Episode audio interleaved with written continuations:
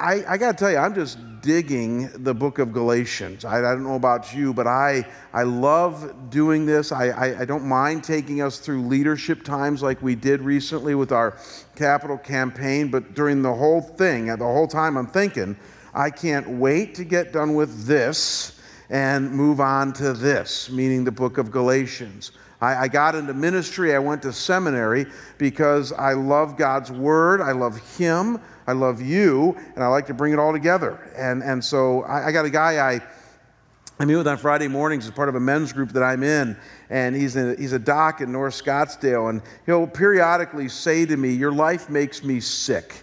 And I'll say, why is that? He'll say, you know, I, I'm going into surgery today. You know, uh, Matt's going to go do accounting and Mitch is going to go do real estate. And you get to go home and study the Bible all day. He goes, I just, I love your life. And I said, Well, it's not all roses, but I, I, I, agree with you. I am blessed, and, and I love to do what I do. So, Bill Hybels once said that if your people want gourmet food on Sunday morning, you better spend gourmet time in the kitchen.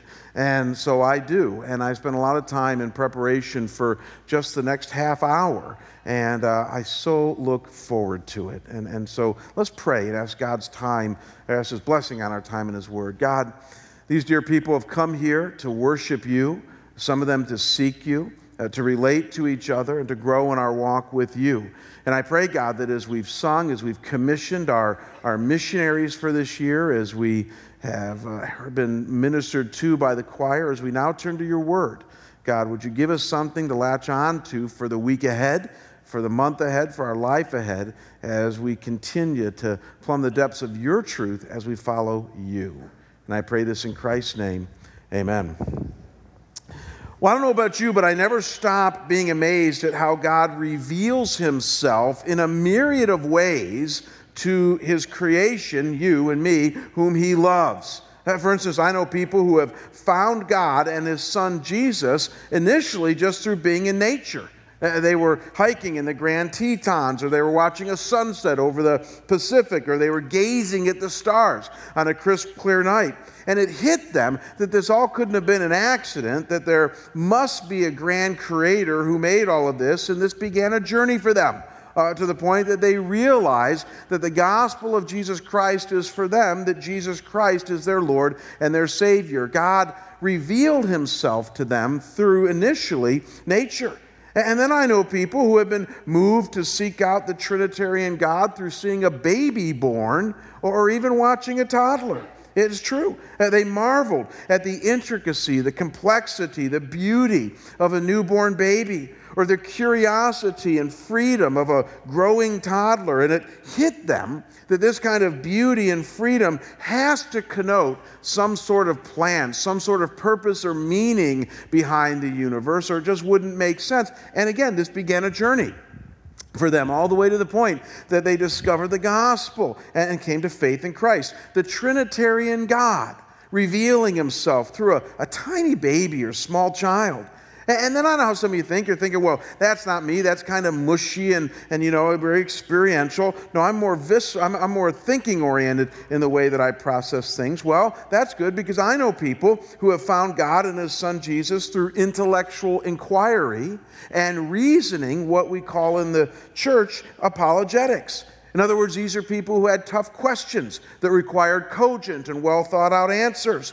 Questions like this What about science? Doesn't that rule out faith? Uh, what about those who have never heard? What about suffering and pain? How could a good God allow so much suffering in this world? And so, through a rigorous pursuit in finding answers to tough and honest questions, eventually these folks had their, their intellect satisfied, and this, in part, was the pathway for them coming to the gospel of Jesus Christ. God reveals himself in and through our minds and the seeking of answers to honest, albeit tough questions. And then, surprising to me, at least 30 years ago when I first became a Christian, I met people who found God in the midst of their pain and the difficult circumstances that life can present. The loss of someone very close to them, the disillusionment that comes from a marital breakdown, the pain of a nagging and debilitating depression, or the collapse of well earned financial security.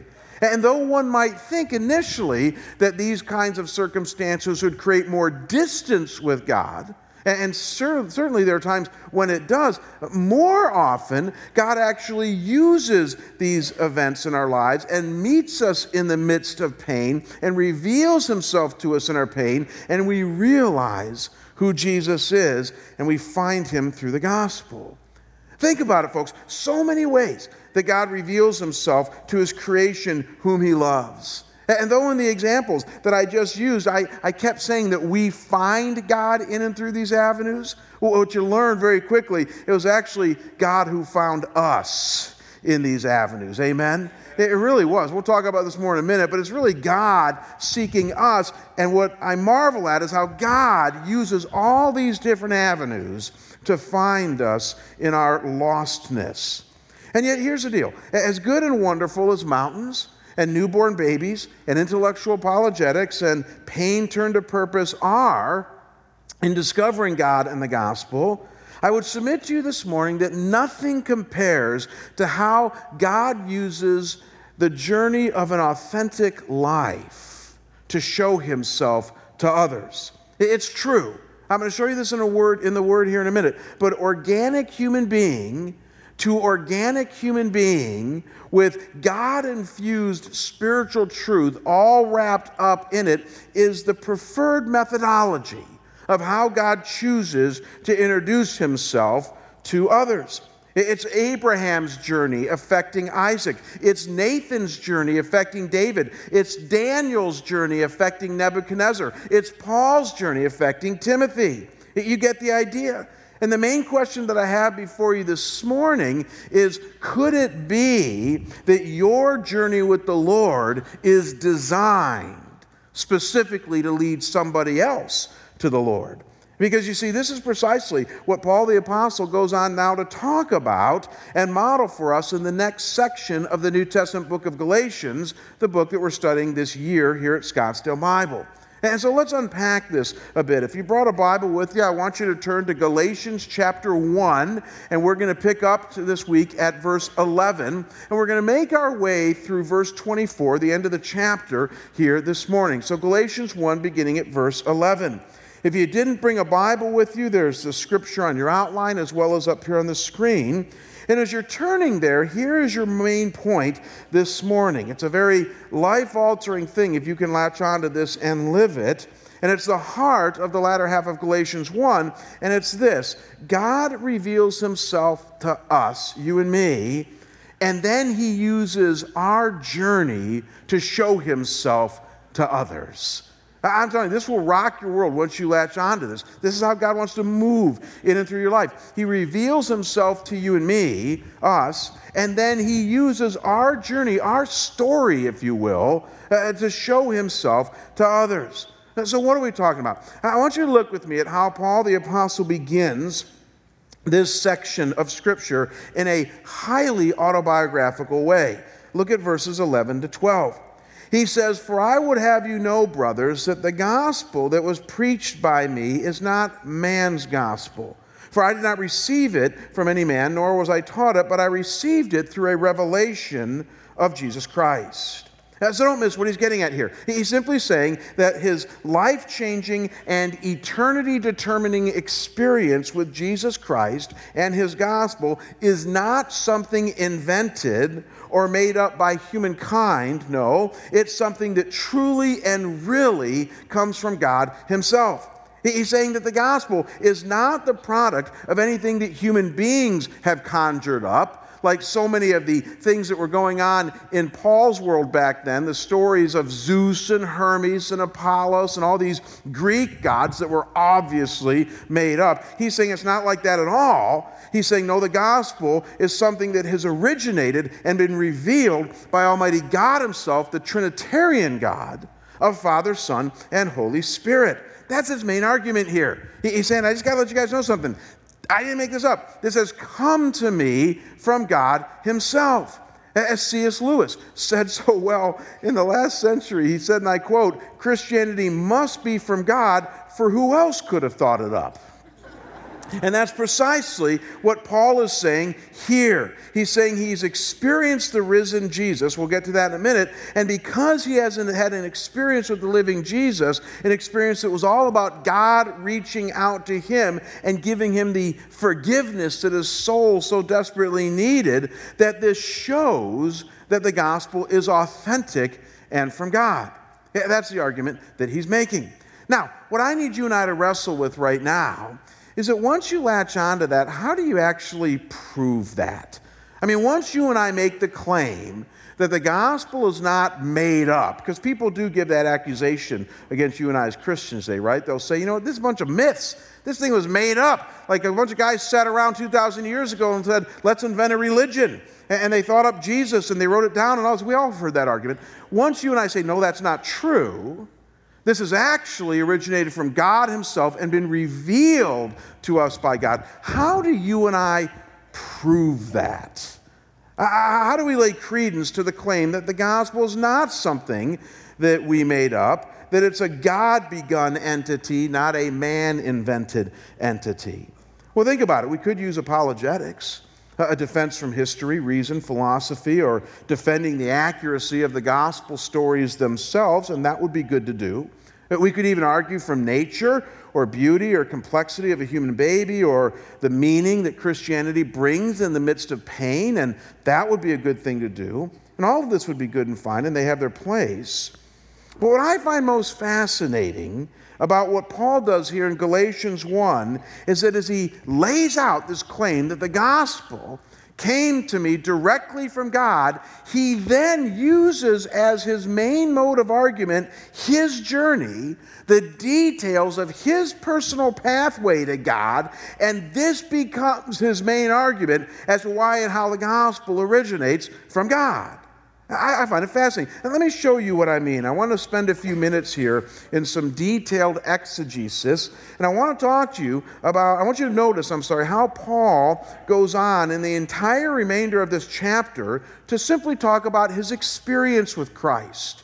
His before Christ experience, what we're going to label BC, his cross experience when he came to Christ, and then his AD experience, what's happened since then. So, first, notice his before Christ experience. He goes on to say in verses 13 and 14, For you have heard of my former life in Judaism, how I persecuted the church of God violently and tried to destroy it. And I was advancing in Judaism beyond many of my own age among my people. So extremely zealous was I for the traditions of my fathers. So, three things you're going to want to latch on to that Paul is saying about his life before Christ. And tell me if this isn't true. He was saying, I was angry, I was ambitious, and I was advancing. That's what he's saying. I was angry, ambitious, and advancing. He's obviously saying he was angry. Look at verse 13 again. He says, I persecuted the church of God violently and tried to destroy it. I don't know, that sounds like an angry dude if you ask me. And he's talking obviously about what happened in Acts chapters 7 and 8 when he oversaw the stoning of Stephen and when he tried to persecute or did persecute the church all through chapters 7 and 8. And that word violently back here in Galatians 1, uh, translated by the New International Version as intensely, literally means beyond measure. He's saying, I was so violent against the church and against Christians that I couldn't even measure it. He's said, I was so angry at the church and angry at anybody that would disagree with my worldview. And I was bothered with, by people that weren't like myself, that this just drove me in my life. And you say, well, why was he like that? Why was he so angry? Well, he goes on to say in verse 14b, because I was ambitious. He says, I was extremely zealous, I, extremely zealous I was for the traditions of my fathers. You see, Paul's religion, as you guys know, was Judaism. But he wasn't like just a regular Jew. He was what we call a Pharisee, which I guess in today's world, he would have been like a Shiite Jew. I, I mean, Paul was just like rabid about his faith. Pharisees back then didn't just have to live the Old Testament law, they had actually developed by that time, the time of Paul, 613 additional prescriptions. That's what he means by the traditions of my fathers. 613 additional commands that Pharisees had to obey. 248 of them were positive do's, and 365 of them were negative don'ts. So you guys know some people that live their religion more by do's and don'ts. Well, Paul rocked at that. I mean, so I got, I got one for every day, 365 don'ts that I've added to my faith. And, and he's going basically going to say here in a second, and, and, and I excelled at this. I mean, he rocked in his religion. He did everything to the tilt. He was very, very ambitious. And as a result of that, he said, I was advancing. He says in verse 14, I was advancing in Judaism beyond many of my own age. So Paul was an early achiever. He, he was a, a YPO member, Young Presidents Organization. I, I mean, maybe look at it this way he was the Bill Gates of Pharisees. I mean, he developed his trade early on, and he was the name in Palestine back then, in the Holy Land, when it came to being a Pharisee. So don't miss this angry, ambitious, and advancing. It's exactly what he says. And, and you know, it's ironic when I realized that just a few weeks ago in my study, I thought, I know a lot of businessmen like that today. Isn't that true? I, I, I, mean, you ask a businessman who's just all caught up in the world today, maybe hasn't yet found Christ, and you ask his wife to describe your husband. I'm telling you, I've heard many times, well, my husband's an angry guy, and, and he's very ambitious, but he's doing really well in his career. He, he's advancing. And see, that's exactly what Paul's saying. This was my life before Christ. And yet, all of this was about to change. Because look at how he describes then in the next two verses his Christ experience. He says in verses 15 to 16, But when he, God, who had set me apart before I was born, and who called me by his grace, was pleased to reveal his Son to me. So, once again, notice three handles he gives us here. He says, I was chosen, I was called, and it was all about Christ chosen, called Christ. And notice in verse 15a, he says, But when he who had set me apart before I was born, he's saying I was chosen. I, you know, it, it's very vogue today when we describe our conversion to Christ as Christians to talk about all the things that we did. You ever notice that? You know, he said, I was seeking and I went to church or I watched the 700 Club or I went to a men's group or whatever. And then so and so shared their faith with me. And then I accepted Christ. I did a prayer. I walked an aisle. And, and all that's true, by the way. Those are all things that you did. But you know, God pulls a fast one. And right after you get done with saying I, he says, Oh, by the way, I was the one really doing all of it. I was the one who chose you, as Paul says here, even set apart in your mother's womb. David would say the same thing. God was there, he knew He had a plan for my life. And Paul's saying here, a huge part of my conversion, my coming to Christ, was the fact that He chose me. Though it seems like we chose Him, He really chose us. And then notice that in His choosing, He says that then God called me. He says in verse 15b, and He called me by His grace. Now, there's two things going on there. He called him into the kingdom, and then He called him to a life of being an apostle and a life of serving. So Paul's got, you guys know this, Paul had like an immediate experience on the road to Damascus where, where through that blinding light, Christ revealed himself to him. He called him immediately into being a follower of Jesus and then immediately into a life of ministry to the Gentiles. So Paul's saying, my conversion and my calling were like one. They were right there. I, I, got called immediately because God chose me. And then he says in verse 16a, he says it was all about Christ. He says he was pleased to reveal his son to me. And we don't have time to do a full exegesis of this this morning, but, but, but that word son there, do we all understand that's loaded? Like he's not using it like we use that word today. Like, I got a son, his name is Paul, that's my son's name. No, uh, what commentators point out is that when he says son there, this is an ontological term. It's a term of being. It's a term referring to the divine second person of the Trinity, God's son. His name is Jesus. And he's saying that he revealed himself to me. Now, what I find interesting about that is that the ESV is one of the only translations that says he revealed himself to me.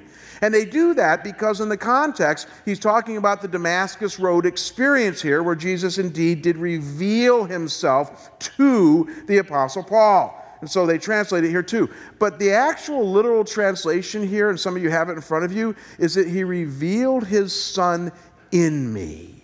Because that's really what the word is in me. Fascinating.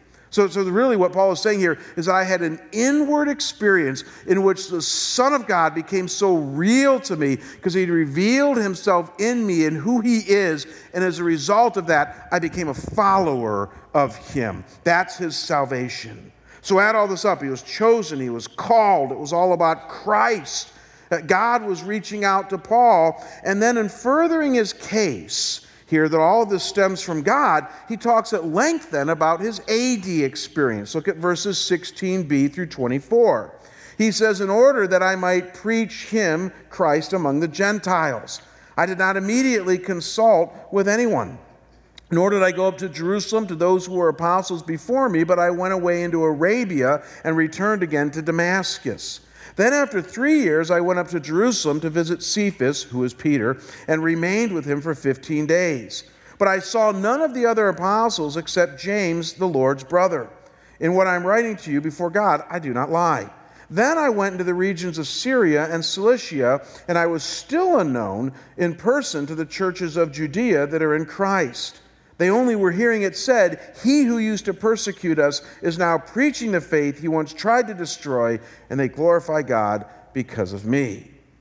Now, you can read those words and say, Gosh, a lot of stuff there I don't get because it's like talking about first century stuff, but what's he saying there? Just notice three things he's telling us there that happened in his life after he came to Jesus. And those three things are he became a follower of Jesus he then engaged in fellowship with other believers, and then he started to fulfill his ministry. This is going to be very important for us as we start to talk about our journeys here in a, in a minute. First, notice he says he became a follower of Jesus. You're saying, where's that? Look at verses 17 and 18 again. He says, I went into Arabia, then after three years, I went to Jerusalem. Now, now, now the question is, why did Paul go to the desert for three years before he did anything?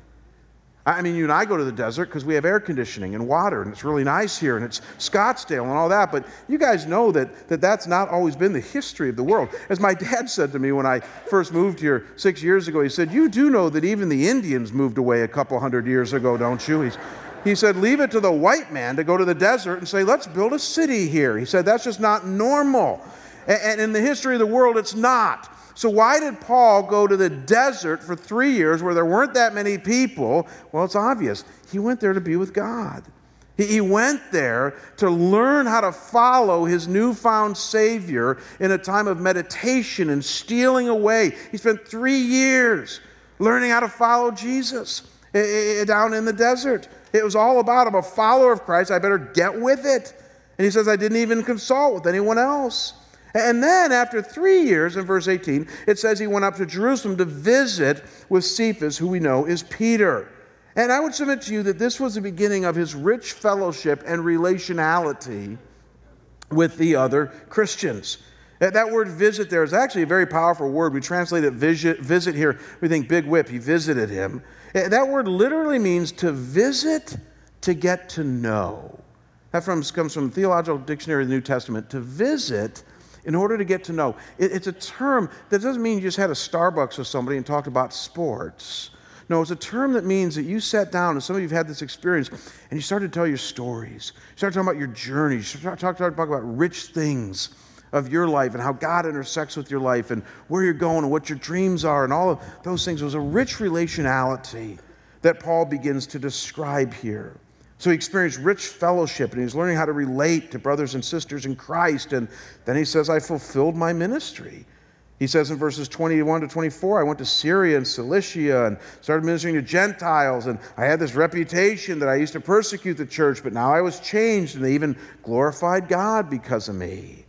Now, folks, as you add all this up, eh, this idea of angry, ambitious, advancing, and then chosen, called Christ, and then following fellowship and fulfilling. As you link all that together, if you don't see anything else in all of this, please see this.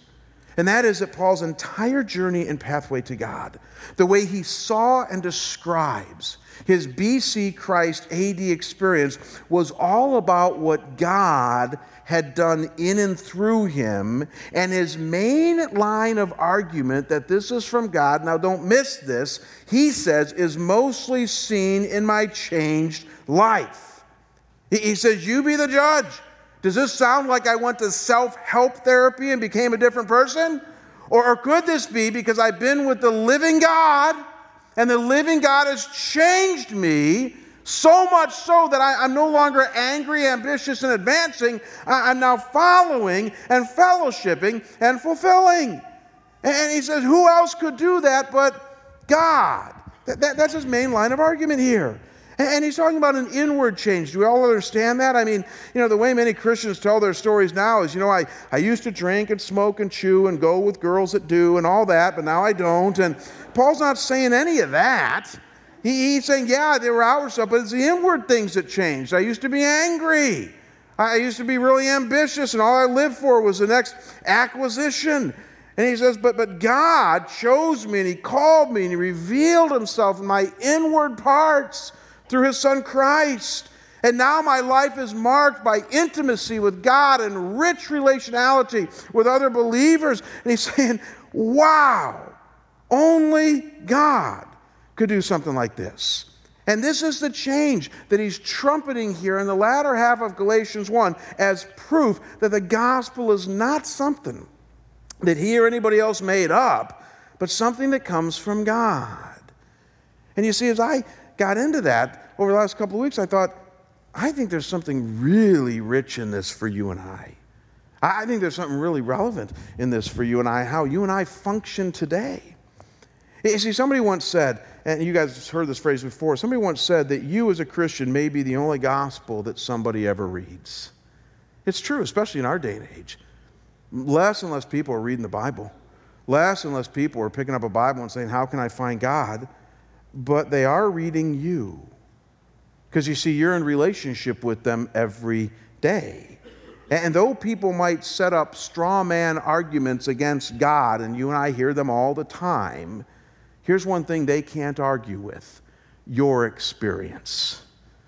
They can dismiss it and say you're nuts and that you're a loon or something like that, but at the end of the day, it's your experience and I don't know if you see this, guys, but Paul had the guts to say, Look at my life, look at my experience, you be the judge. Because I'm telling you, God is real, and I'm living proof of that. I mean, he just sets himself up here. He's saying God reveals himself to us and then uses our journey to show himself to others. So, so what does this mean for you and I today? I, am going to give you two take home points here to take with you in your week ahead and, and as a practical application. And then we'll try to soften this a little bit as we leave so that you don't go out with too much anxiety inside of you as we've set up this big task. The first thing is know what God has accomplished in you. I, think that's the first thing Paul did here. He was very aware of what God had done for him and even what God had done in him. In other words, Paul is masterful here. I don't know if you picked up on it, uh, on realizing his story, God's story, the gospel, as it intersected with Paul's own journey. And he was very aware of that. He was very aware of what the gospel was, and he was able to communicate it with clarity when he says there that the divine Son was revealed in me. I, I just love that. I mean, the way I hear some people communicate the gospel today, they say, you know what? Don't you hate this one? Jesus is my co pilot. I can remember when that first came out. I remember thinking, well, one, that's like, that's like theologically wrong because he's not your co pilot, he's your Lord, you idiot. But then I thought to myself, the second thing is, the second thing I thought is, is, is what, a, what a crass, and, and I know it's like earthy and down to earth, but I thought, could, could you uh, grow up? I mean, he's my co pilot. No, he's the incarnate Son of God who has revealed himself to this world in awesome, life giving ways. Why don't you say it like that? Why don't you say it in such a way that gives some credence and grit to the gospel? He's my co pilot, he's my buddy. I just, I, oh, I just want to barf when I hear people say that. so, Paul knew the gospel. He said he revealed his Son to and in me. And then I love this too. He's clear on what happened in his own soul. He goes, I went from anger and ambition to fulfillment of my mission and relationality. And he was just keenly aware of God's story as it intersected with his story. And so the question I have for you this morning is how aware are you and me, I guess, of God's same movement in our lives? Here's the real hard thing. If somebody asked you to do what Paul did here, could you do it?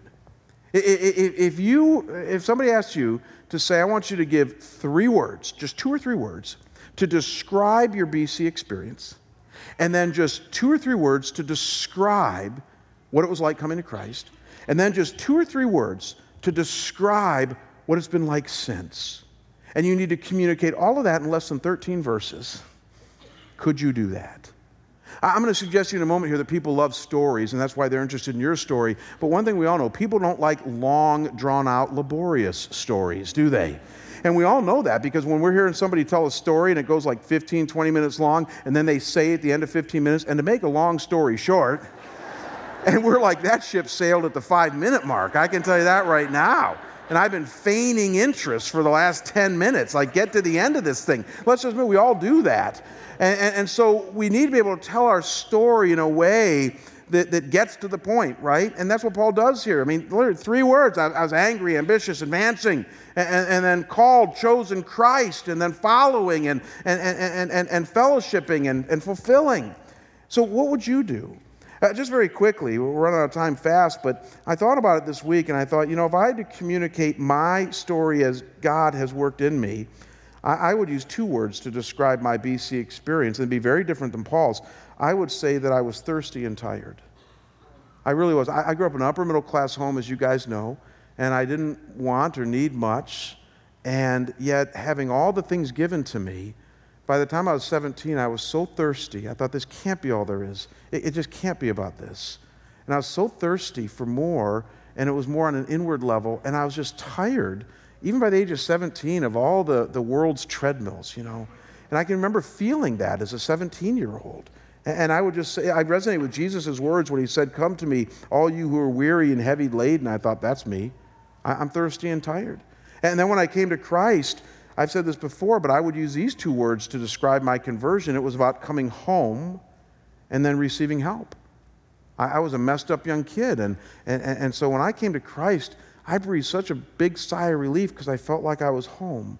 I felt like this is where my soul had been longing for all my life to be in relationship with Christ that was forgiving and free. We're going to talk about freedom next week. But I also realized I needed help, and, and He became my source of help in every time of need. So my conversion was so critical about coming home and receiving help. And then I laugh at this. If I had to describe my life since Christ, I would call it a good thirst and a good tired. In other words, I'm still thirsty and tired. I, I, I, I still want more of God, but no longer is it I'm a lost, thirsty person. I'm a found, thirsty person who can't wait for heaven and can't wait to know more of Him this side of heaven and I get tired at the end of the day. And yet I get tired at the end of the day and say it's a good tired because I served him and I loved his people and I was with people. And, and, and, and though now I'm ready to watch NCIS, I'm, it's a good tired. And, and, and I'm okay with that. If you had to craft your own story, and that's really your homework, it's really not hard. Just write on a napkin, write in the margins, spend some time on this week, two or three words to describe each movement of God in you. And then be able just practice it, driving down the road, practice telling it in four to five minutes or less, because that's all you really got with people. We live in a soundbite culture. And when you're on a plane, or like me, I, had lunch with a guy Friday where we were talking stories, and I mean, just be able to insert it like Paul does here. It's amazing how God will use that. And that's the second thing I would simply share with you here is, is as a second take home point is to share your story with others. Share what God has done through you. You know, one of the things that amazes me about people in general, and this has been true for all generations ever since the history of the world, is that people relate more to stories than anything else. It's true. Uh, why did Jesus tell parables? I, I, mean, Jesus, you guys understand, Jesus didn't preach like we preach today. He really didn't. You know, Jesus didn't come along and say, well, let me explain Isaiah 1, verse 15 to you. See, the, the Hebrew means this, and it's tied to the noun here, and da da da. Jesus didn't do any of that. He, he said, Isaiah 1 says this, now let me tell you a story. Why did Jesus do that? Because he knew that people related to stories. I, I know that. I, I, probably teach too much from the pulpit because I, that's just me. But I got to tell you, every time I'm teaching, like doing some more of the exegesis stuff, I, look out and I see really droopy eyes. I won't pick on any of you because that would be mortifying, I know. But I, I get it. I, look and, and I'm the same way. You know, it's like, oh my gosh, you know, he's going on and on about this word and this sentence and all this. And then the second I stop doing that and I say, you know, when the other day I was walking down the road, I see people just perk right up. I mean, they just look up in fact, one guy, you know, but hey, he's going to tell a story. This ought to be good. You know, and, and, and, and I just, and then afterward, people come up to me and nobody ever says, boy, I got to tell you, that exegesis, woo, that was so rich. Oh, I can't wait to send that tape to my friend. I just never hear that. I always hear, you know that story you told at the end? I got to tell you, I got one just like that. And then, and then, then we hear swap stories of what God has done. And this reminds me that we all relate to stories. I'm going to tell you one here in a second, and you're going to like it. We all relate to stories. And so that gives great hope for you, is that though there is a place for apologetics and all that stuff, and we do that all the time here, I think the kind of the foundation, the modus operandi, how God functions, is through using your story in the lives of others. That, that's really what He wants to do. But you got to know it. And as Bill Hybels says, you got to take a walk across the room, just a walk across the room and share it uh, with those around you. Now, I know how some of you think. You think, well, Jamie, my story's a mess. I mean, it's not been all that clean, and you know, it's still ongoing, and I haven't quite arrived. And so I don't know if I can be as gutsy as Paul to just throw my story out there and say, You be the judge on whether God is real or not. That might backfire in my face. In a very real way, you're saying, I'm a hypocrite. And I just don't know, even though I'm in the kingdom, I just don't know how powerful my story be. Let me make a quick comment on hypocrisy, then one story, and then we're going to wrap up. We'll be done. Here's the, here, here's the point. I think when it comes to hypocrisy, people care much less about perfection or even consistency than they do authenticity and honesty. And I listen very close. I'm not saying that the consistency is not important for us as Christians in our walk and testimony. Of course it is. In fact, the definition of a hypocrite is somebody who says one thing and does another. So the whole definition of a hypocrite means you're inconsistent and that's wrong. So certainly consistency is important. But think about this with me. Nobody is perfectly consistent, right? I mean, eh, consistency is always a moving target. I mean, is Dave's consistency the same as mine? Some days he's better, some days not, but it's just very different. And so none of us are absolutely consistent. And even where the line is, I don't know. But here's what I do know most people who have a problem when it comes to Christians that they label hypocrites, their problem is more, now tell me if this isn't true, with their arrogance and pride than it is even with their inconsistency. And here's what I mean by that. We all know people who are very boisterous about their Christianity. I don't drink, I don't smoke, I don't chew, I don't go with girls who do, and I don't go to certain movies, and I boycott this brand, and you should boycott it too, because they don't uh, tout the values that I have. And, and they're very vocal about all their faith, and they do that at work, and then the boss finds porn on their work computer. And everybody in work is going, man, is that guy a hypocrite? Like, you know, I can't believe it. He says all these things, and all of a sudden now he's, you know, addicted to pornography or having an affair or whatever, and, and he's a hypocrite. But you see, I sometimes wonder what would happen if this person was more humble in their posture and in their witness and in their storytelling. And I wonder what would happen if there was humility and authenticity, even about their struggle with sin, and incorporate that into their story. Quick story. In 1982, I'd been saved for about a year, and I was still struggling with a lot. Still am in many ways, but I was really struggling back then. One of the things I did struggle with, even as a new Christian, was anger. I still struggle with that now. And my daughter's here, I got to be honest. And so I still struggle with that now. But I really struggled with it back then. In my freshman year of college, I had had a girlfriend in high school, and she was not a believer, and I was now a believer, and so we knew it probably wouldn't last, but we were trying to still make a go of it. This was back before the days of cell phones and internet and all that, but I received a letter from her in my freshman year of college, and again, I was walking with Christ. I mean, I'm praying every day. I joined this group called Campus Crusade for Christ. I'm just rocking on my faith. I'm just on fire for Jesus. I get this letter from her that basically says I've gone back to my old boyfriend, and I knew his name, and, and, and that we're over. And I was so mad that I took my tennis racket And, and, nobody was in the room. It was in a dorm room, and I was alone there. Everybody else was at school. And I, just, and I just smashed it against the wall. Just smashed my tennis racket against the wall, broke it in a million pieces. My roommate comes home about an hour later, and he sees this smashed tennis racket. Now, my roommate's not a Christian, and, and I'm telling about Jesus all the time. And, and he sees this smashed tennis racket, and he goes, What happened to your tennis racket? And you have a choice there. You can lie, which would be like one of the Ten Commandments. You don't want to do that. Or you just say, I said, Well, I, I got a letter from so and so, and I got so angry I smashed it against the wall. And then I said this to him. It was a very humble moment. I said, You know, I'm such a mess because I'm in love with Jesus, and I'm trying so hard to follow him, but I just know that I'm, I'm not even close to arriving yet. And I apologized to him, but I said, I know I owe you an apology too. And I said, because I'm such an inconsistent witness. and I said, it'll be a miracle if you ever come to Christ through me. I'll never forget what he said. He looked at me and he said, Jamie, that's what I love about you. He said, unlike a lot of Christians I know, you own your stuff and you admit when you're wrong and you do run to God. I see it all the time. I wake up, you're on your knees confessing something you did. And he said, I, I see it all the time. And he said, I think I am going to come to Jesus someday. And indeed, he did. Uh, he said, and, and, and he said, and God might use you in that process. And I think God did. You see, I think sometimes just being really humble and authentic with people, even in the midst of our struggle and battle, is a witness. As long as you're not arrogant and prideful and trying to hide, as long as you are who you are in Christ, God says He will use that. That's enough. And that's been my journey for 32 years now as a Christian, and even you guys know as a pastor. That's my journey. I think Micah 6, verse 8, should be kind of our, our theme verse, maybe moving forward when it comes to our testimony. Micah 6, 8 says, He has shown you, O man, what is good. And what does the Lord require of you? Here it is to act justly, to love mercy, and to walk humbly with your God. So I think if Christians just acted justly and loved mercy and walked humbly with their God, boy, would we rock the world around us. But we rock it with love as God breathes his truth through us. You got a story.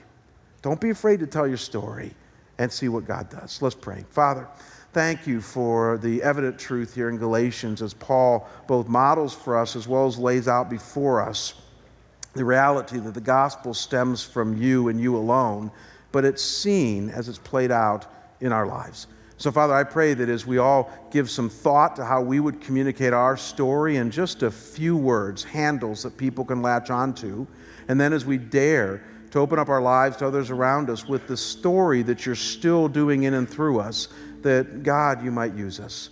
Use us to lead others to the grace that we have found in Christ. As we go to the communion table now, Lord, meet us at this table. May you be honored and glorified through these elements. And we pray this in Jesus' holy and precious name. Amen.